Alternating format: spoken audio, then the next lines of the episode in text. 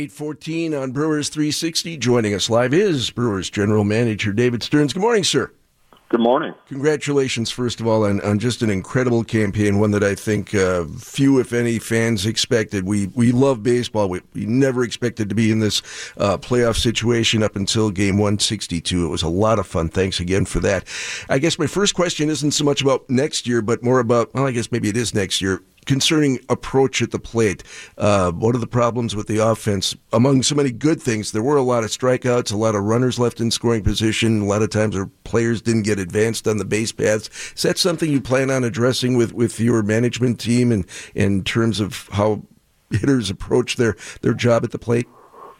Well, it's clearly something that as a team we need to uh, we need to improve at. The the goal of offense obviously is to score runs, and there were times this year where we didn't score enough runs, and I felt there were times, especially in the first half, where our offense clicked particularly well, but clearly we, we saw stretches where there were prolonged slumps, where there were prolonged droughts, um, and we have to understand why that is, and we have to improve. I think some of that improvement can come organically from the continued development and growth of young players, and some of that improvement may require um, some some personnel from outside the organization. But we're going to look at both of those options and and see where it comes down. I think we have some very talented offensive players.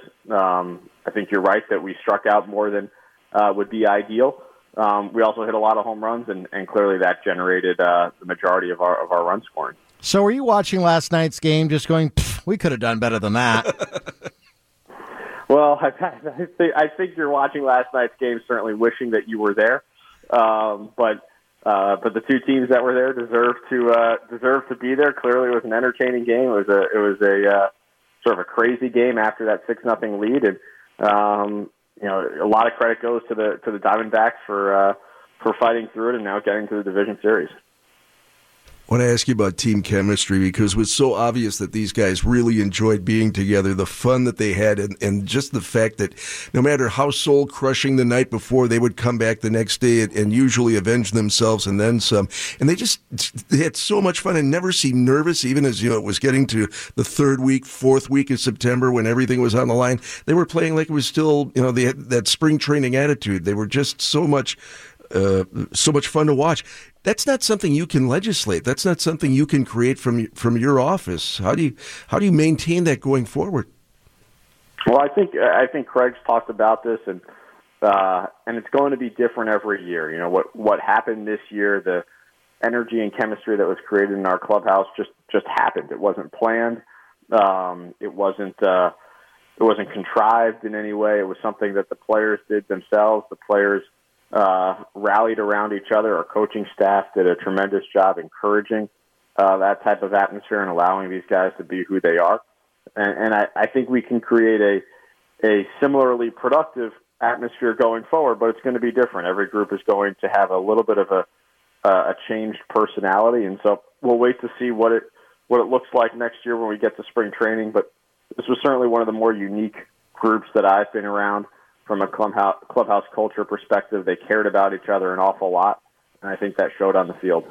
I guess you're in a good position, and maybe a better position than you might have thought at the beginning of the year. How much did this season's success change what you're able to do and what you want to do moving forward? I mean, you've got an answer, a question to answer at second base, and certainly in the, the starting rotation as well. But there aren't that many holes on your team.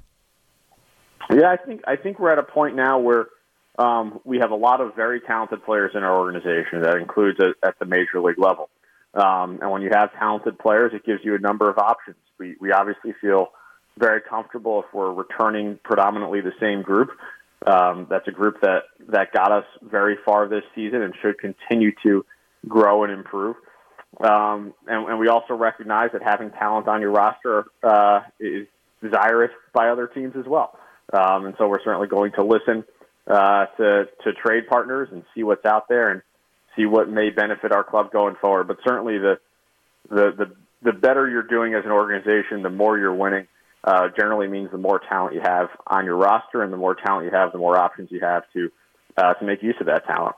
Brewers General Manager David Stearns, our guest on Brewers 360, our last edition for the 2017 season. Thank you so much for all the fun at the ballpark, for all the candor on the air, and we look forward to talking to you again when events warrant. Looking forward to it.